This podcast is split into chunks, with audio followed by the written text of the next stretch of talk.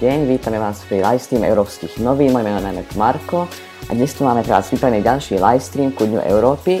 Dnes tu bude s nami pán zástupca Európskej komisie, pán Ševčovič. Dobrý deň. Vítajte. Dobrý deň. Ďakujem vám pekne za... za pozvanie. Ja ďakujem, že ste prišli. Ja ďakujem, ja mám takú úplne jednoduchú otázku na vás, že vy ste začali trocha vás profesionálnym životom, je veľmi bohatý. Ako sa vaša rodina, rodina prispôsobila k vašej kariére? Tak je to pre rodinu samozrejme veľmi náročné, lebo moja manželka je učiteľka, je z Nitry a v podstate hneď e, po ukončení univerzity sme sa stiahovali najprv do Prahy, potom do Zimbabwe, do Afriky, odtiaľ do Kanady, na Slovensko, uh-huh. do Belgicka, do Izraela, čiže sme precestovali veľmi veľa krajín a takisto máme, máme tri deti a jedno sa nám, jedna dcera sa nám narodila v Zimbabwe a syn sa nám narodil v Izraeli. Čiže od Aha. diplomata sa samozrejme čaká, že hneď ten prvý deň začne fungovať, takže veľa z tých starostí, ako začať fungovať ako rodina, zostávalo na manželke. V prvom rade sa musela veľmi rýchlo naučiť anglicky, francúzsky, aby sme boli jazykovo kompatibilní. No a samozrejme to, to isté platí aj pre naše deti. Čiže je to veľmi, veľmi náročné a vidím to teraz, keď sú väčšie, že majú priateľov všade po svete, ale z druhej strany ako nemajú také pevné spomienky, ak my sme mali na základnú, na strednú školu, lebo v podstate každé 2-3 roky boli niekde inde. Čiže určite podobné príbehy by vám povedali aj ostatní diplomati. Že je to veľmi krásne povolanie, ale pre rodinu veľmi náročné. Presne. To Brusel, vy sa prvýkrát do Bruselu dostali v roku 1998 ako zástupca vedúceho misie a, rady, a radca v misii Slovenskej republiky pre európskych spoločenstvách. Vtedy Slovensko ešte nebolo členom. Aká bola vaša úloha vtedy? Ja som prichádzal sem e, ako zástupca veľvyslanca, bolo to v takých e, pre slovenskú diplomáciu mimoriadne ťažkých časoch, lebo bolo to pár mesiacov potom, ako nás americká ministerka zahraničných vecí označila za čiernu dieru v Európe a uh-huh. vlastne tá šanca, že, že vstúpime do Európskej únie spolu napríklad s Českou republikou vtedy bola veľmi, e, veľmi nízka. No a mojou úlohou bolo to, aby sme uchovali túto šancu, aby sme vstupovali do Európskej únie spolu s ostatnými e, susedmi. E, v prípade vstupu do NATO nám tento dátum ušiel, ale som veľmi rád, že sa to podarilo a hlavne po voľbách v roku 98 sme boli tak pripravení, že sme naozaj e, ten vstup vyrokovali a vstupovali sme spolu s ostatnými a dnes si myslím, že môžem povedať, že to bolo veľmi dobré strategické rozhodnutie, z ktorého profituje celá Slovenská republika. Vy ste teda vstúpili do Európskej únie v roku 2004. Ako si na to spomínate vy osobne? No ja na to nikdy nezabudnem, lebo uh, Íry mali predsedníctvo a skutočne oni sú veľmi dobrosrdečný národ, myslím si, povahovo sme si veľmi blízki, veľmi radi sa zabavíme, veľmi radi oslavujeme. A oni pre nás pripravili naozaj takú veselicu v meste, ktorý sa nazýva Kork, kde sme teda spolu s Írmi oslavovali uh, na námestí. Dodnes sa pamätám, ako s bývalým kolegom Milanom Ježovicom si nás fotili, lebo boli presvedčení, že patríme k ochranke, lebo sme obidve dosť, dosť vysokí.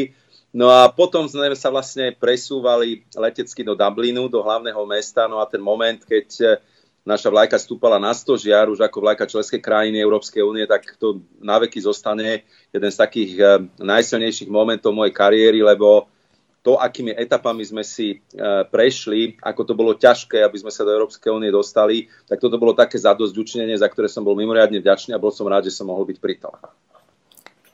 V roku 2004 a 2009 ste pôsobili ako veľvyslanec Slovenskej republiky pre Európskej únii. Aká bola vtedy vaša úloha ako veľvyslanca? Čo ste vtedy robili?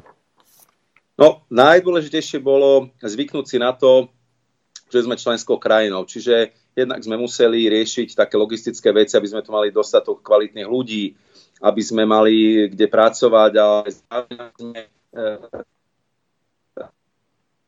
e, tú obrovskú mašinériu spolupráce, spolurozhodovania, aby sme boli takým aktívnym členom tohto európskeho spoločenstva. No a hneď od začiatku bolo jasné, že budeme mať také tri priority počas toho môjho pôsobenia. Prvá je tá, aby pre nás ten sedemročný rozpočet, ktorý sa vtedy negocioval, bol čo najvýhodnejší. To znamená, aby sme čo najviac tých miliard eur doniesli pre Slovensko na rozvoj našej krajiny, našich regiónov. No a zároveň, aby sme um, určite urobili všetko preto, aby sme vstupovali do Schengenu spoločne s našimi susedmi a my teda ako jediní z V4 sme mali ambíciu aj vstupu do eurozóny. A to boli také tie tri priority, ktorým sme sa denodene venovali, ale každý, kto pracoval ako veľvyslanec pri Európskej únii, vám povie, že denodenne riešite kopec vecí, lebo toto je jediný post, kde sa v podstate, keď to zjednoduším, príjmajú európske zákony, ktoré u nás priamo platia a preto v podstate každý minister si chce s vami nejakú tú vec odkonzultovať a je to, je to práca, ktorá naozaj trvá 7 dní v týždni, 24 hodín denne, nikdy sa môžete vypnúť mobilný telefón a ale z druhej strany vidíte za sebou výsledky, ktoré majú priamy vplyv na to, ako sa žije ľuďom na Slovensku a z tohto pohľadu to považujem za, za veľmi dobré obdobie. Vy ste presne spomínali vstup do šengenského priestoru roku 2007. Aké boli tie najťažšie kroky, ktoré musela Euro- Slovensko splniť?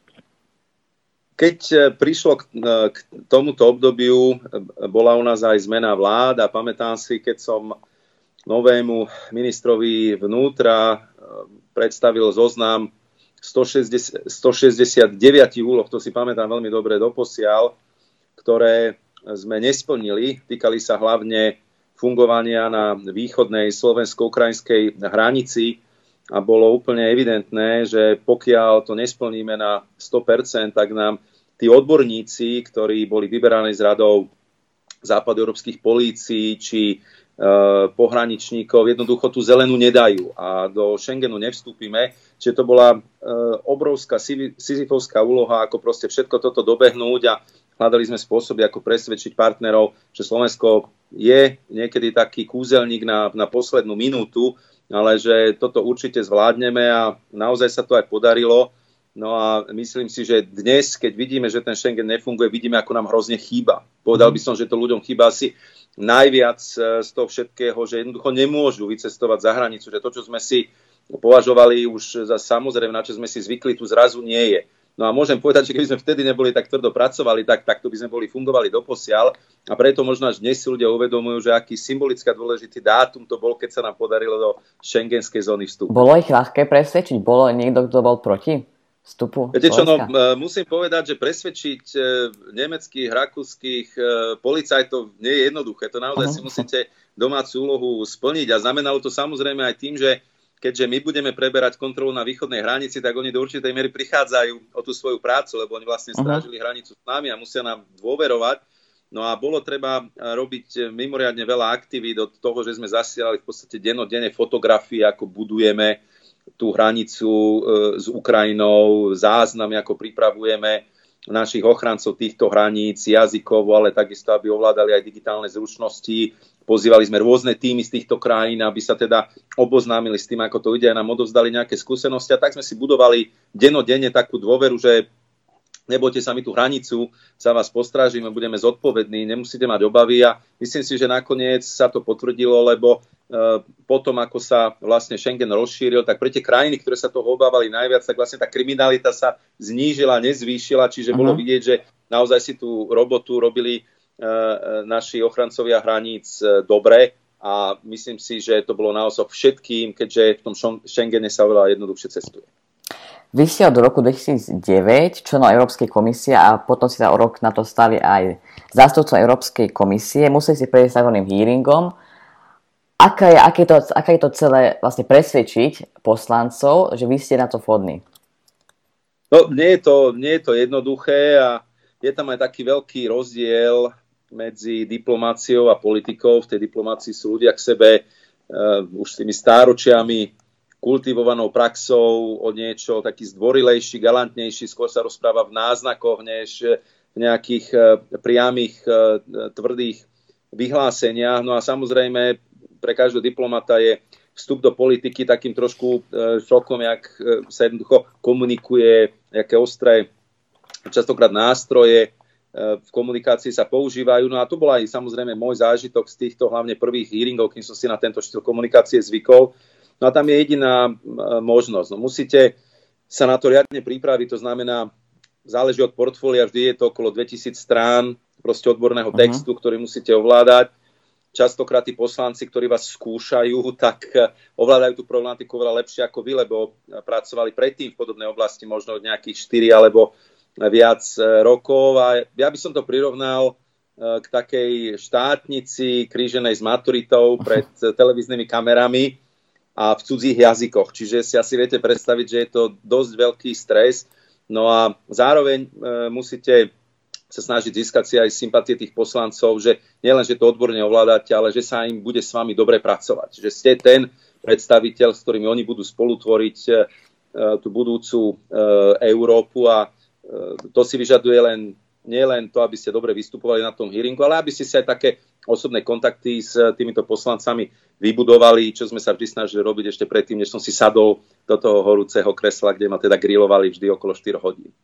A vy ste, už, vy ste boli v viacerých komisiách. Ktorá agenda bola k vám najbližšia? No, každé obdobie e, má veľmi e, také silné e, potvarbenie. Ja som samozrejme s veľkými očami e, vstupoval do tej sály, kde zasadajú komisári. Je to v podstate ako zasadnutie vlády u nás, e, keď som e, prvýkrát sa stal komisárom a mal som predtým obrovský rešpekt, ale veľmi dobre sa mi spolupracovalo s predsedom komisie Barozom, ktorý mi v podstate ponúkol aj túto funkciu eh, viceprezidenta.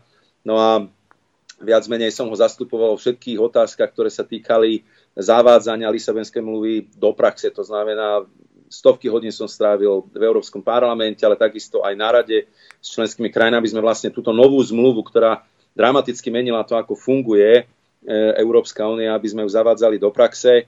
Prišla v tom čase finančná kríza, čiže bolo to spojené s takými drámami, aké budeme riešiť už o pár týždňov aj teraz a v podstate už sme ich začali riešiť ako táto komisia.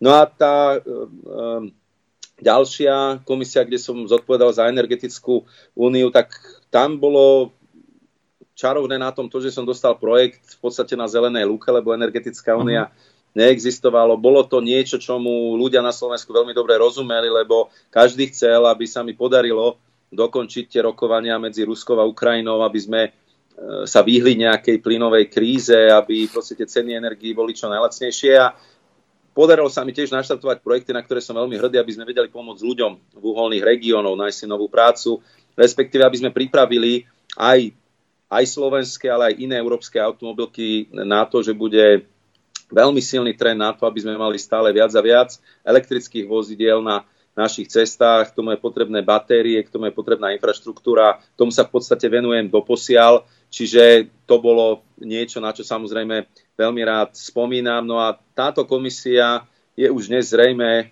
že bude vnímaná podľa toho, ako sa nám podarí vysporiadať sa s touto súčasnou e, koronakrízou. No a ja som dostal za úlohu nielen to, aby inštitúcie pri koordinovaní, ako bojovať s touto krízou, dobre fungovali, ale aj to, aby sme sa naučili lepšie, ako takýmto krízam v budúcnosti predchádzať. Mám na starosti strategický e, výhľad, to znamená, to znamená také odhadovanie a aj modelovanie toho, ako bude vyzerať e, e, budúcnosť. No a už aj z toho krátkeho pôsobenia v tejto novej pozícii môžem povedať, že som veľmi rád, že sa mi podarilo presadiť, aby sme sa oveľa viac zamerali za, na niečo, na čo profesori už upozorňovali dlhú dobu, a to je odolnosť európskej ekonomiky. To znamená, ako byť menej závislí na technológiách, či už z Ameriky alebo z Číny, ako si pomôcť pri tom, že aj tie technológie budúcnosti, ktoré potrebujeme pre obnoviteľnú energiu, častokrát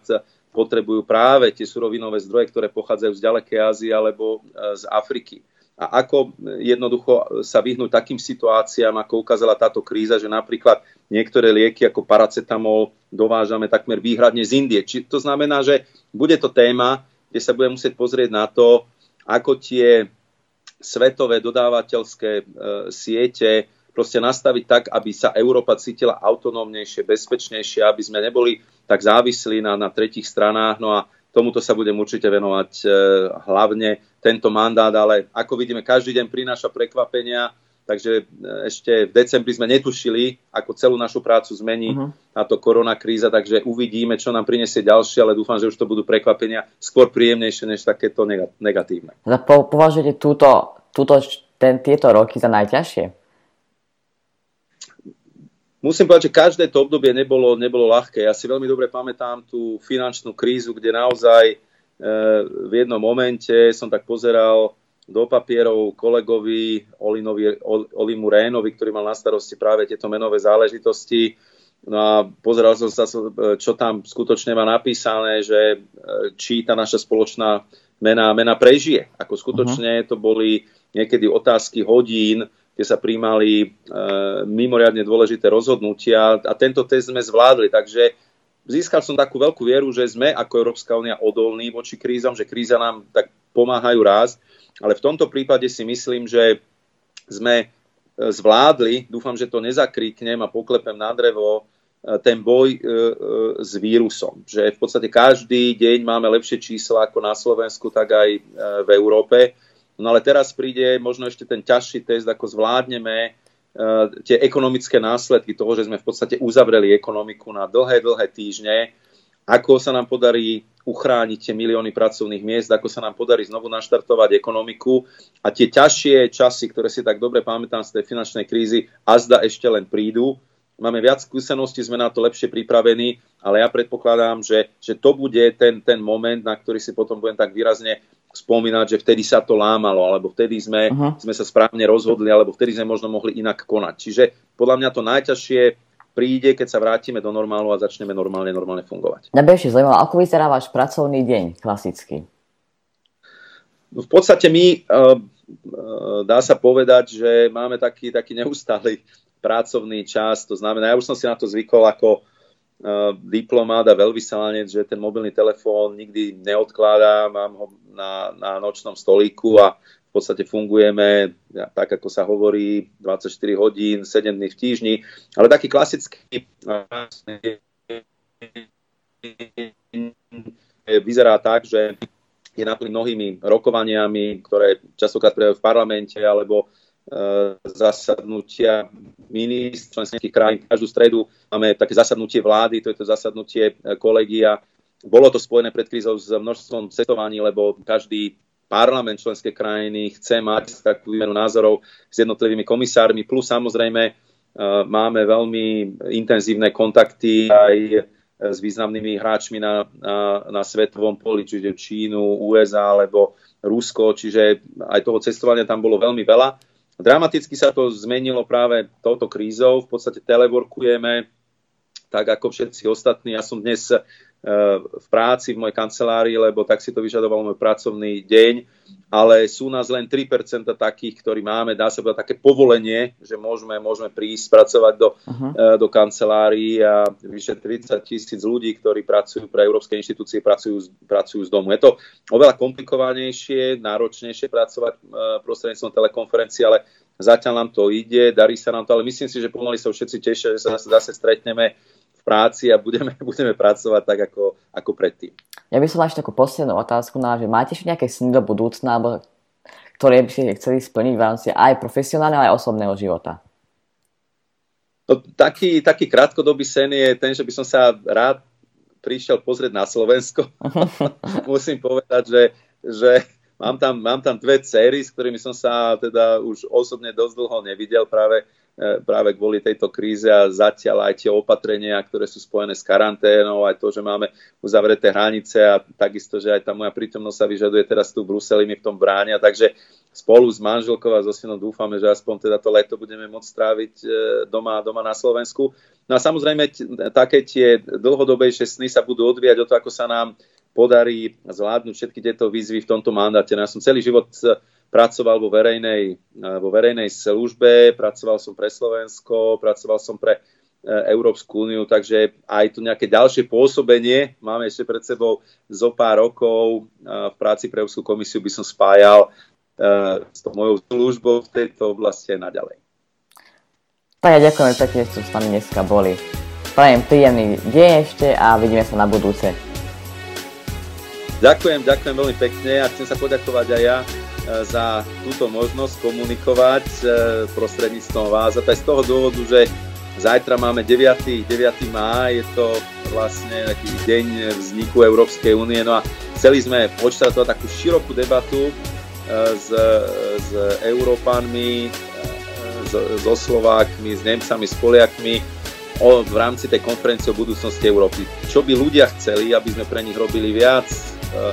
A na čo sa máme viacej zamerať, ako to máme lepšie, lepšie poňať. No a bohužiaľ, ten vírus nám zabránil aj v tomto, lebo zajtra mal byť symbolický začiatok. Určite sa k tomu vrátime, hneď ako to bude možné, ale som rád, že aj prostredníctvom vás sme mohli aspoň týmto spôsobom o týchto európskych témach komunikovať. Takže veľká vďaka a takisto pekný predložený víkend. No a vidím, že, že ste študent, tak takisto dúfam, že budete mať aj príjemné prázdniny. Tak ďakujeme pekne. Pekný deň ešte. Dovidenia. Tak, dobré, dovidenia.